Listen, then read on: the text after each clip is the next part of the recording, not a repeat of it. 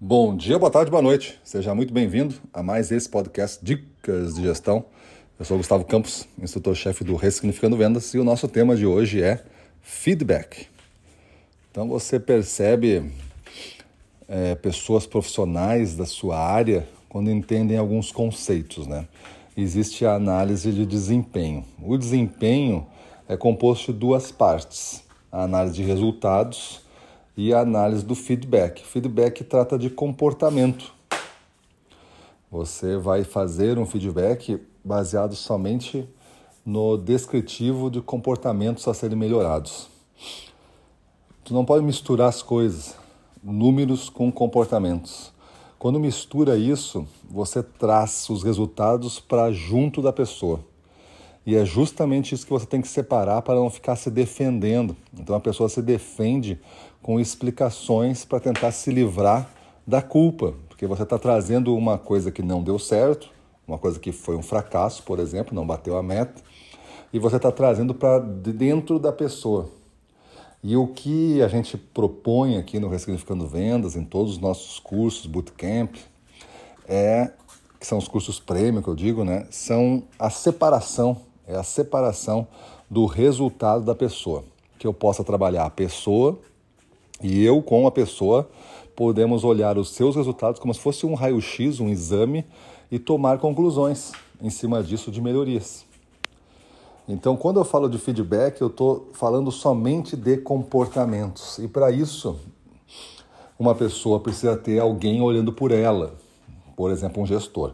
Quando você vai a campo e você é vendedor, está me ouvindo aqui, você deve pedir para o seu gestor observar o seu comportamento, suas atitudes e o uso das suas habilidades, para após este, esta venda, ele conseguir dar um feedback para você entre uma visita e outra, de maneira que na próxima visita você já esteja melhor.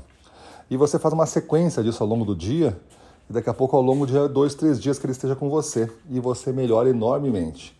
Mas tem que estar um foco no feedback, porque a venda que vai gerar um impacto na análise de resultado, que aí sim eu estou vendo números, ela é derivada de um bom comportamento, com uso de boas habilidades, com a manifestação de boas atitudes. Então, se eu trabalhar o feedback, eu trabalho as condições para que o resultado apareça. Então, não confunda nunca mais isso e não chame o seu funcionário para dar um feedback quando você vai falar de números e batimento de meta e coisa assim. Isso faz com que a palavra feedback comece a perder até força e comece a ser sinônimo de tomar uma mijada. Eu vou te fazer um feedback, aí vai, vou tomar uma mijada. Aí o cara já traz os números para a mesa, já mistura tudo. Aí o feedback não é entendido como uma arma. E a gente vende aqui no nosso curso e apresenta para os nossos alunos, né, os bootcampers, apresentamos para eles como armas. Feedback bem feito é uma arma. Feedback bem feito é um desenvolvimento de um profissional e de forma rápida. Vale muito mais uma sequência de feedbacks em dois, três dias do que o cara ficar, às vezes, é, dois dias num curso. Ele vai aprender muito mais dessa maneira e você vai levar ele para cima rápido.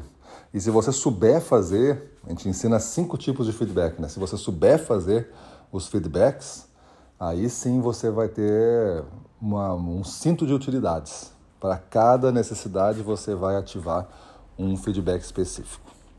Maravilha? Mas a dica de hoje é mais para falar sobre feedback, análise de resultados e análise de desempenho. Essas, esses três conceitos que formam um pilar da gestão comercial. Maravilha? Então é isso. Pensa um pouco. Você sabia dessa diferenciação? Você consegue ter momentos específicos para tratar de maneiras, de métodos diferentes para cada um desses, desses jeitos? Você conhece e sabe como fazer um bom feedback? Então pensa nisso, muda a tua vida e vamos para cima deles.